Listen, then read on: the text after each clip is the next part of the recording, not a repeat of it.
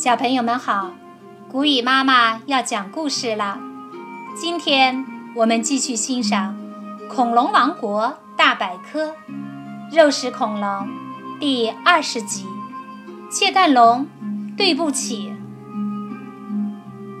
恐龙小档案，名称：窃蛋龙，聪明指数四颗星，出现时期：白垩纪晚期。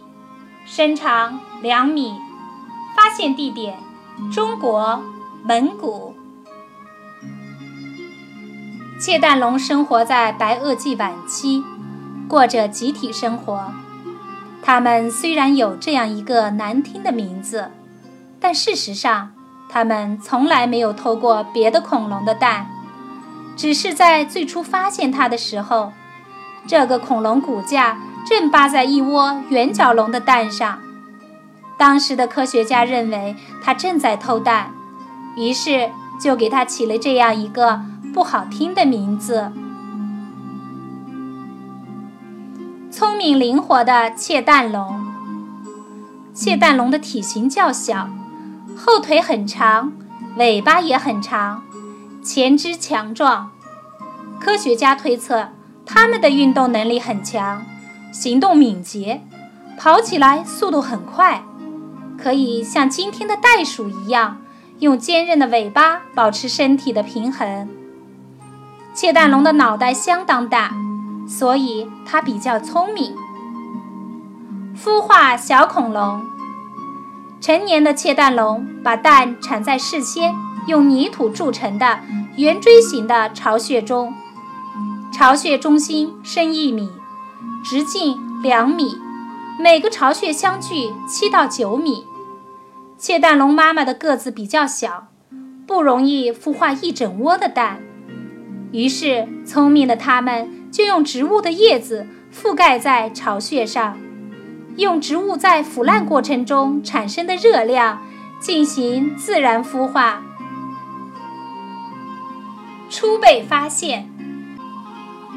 科学家发现了一具完整的窃蛋龙骨架，当时它正卧在一窝恐龙蛋上面，很像是在偷蛋。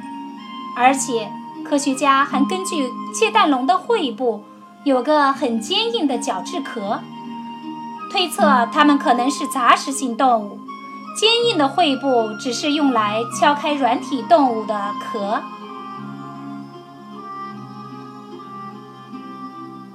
无法更名。当时的种种迹象表明，窃蛋龙就是在偷蛋，所以科学家就给它起了这个名字。但后来，科学家证明了窃蛋龙是被冤枉的。然而，根据国际动物命名法规，即使窃蛋龙被错怪，也没法改变它的名字了。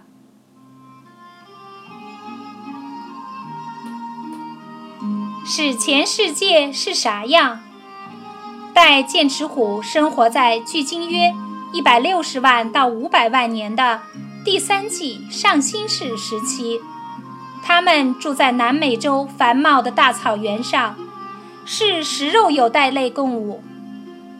带剑齿虎的体型和现在的美洲豹差不多大，和剑齿虎有着非常惊人的相似之处。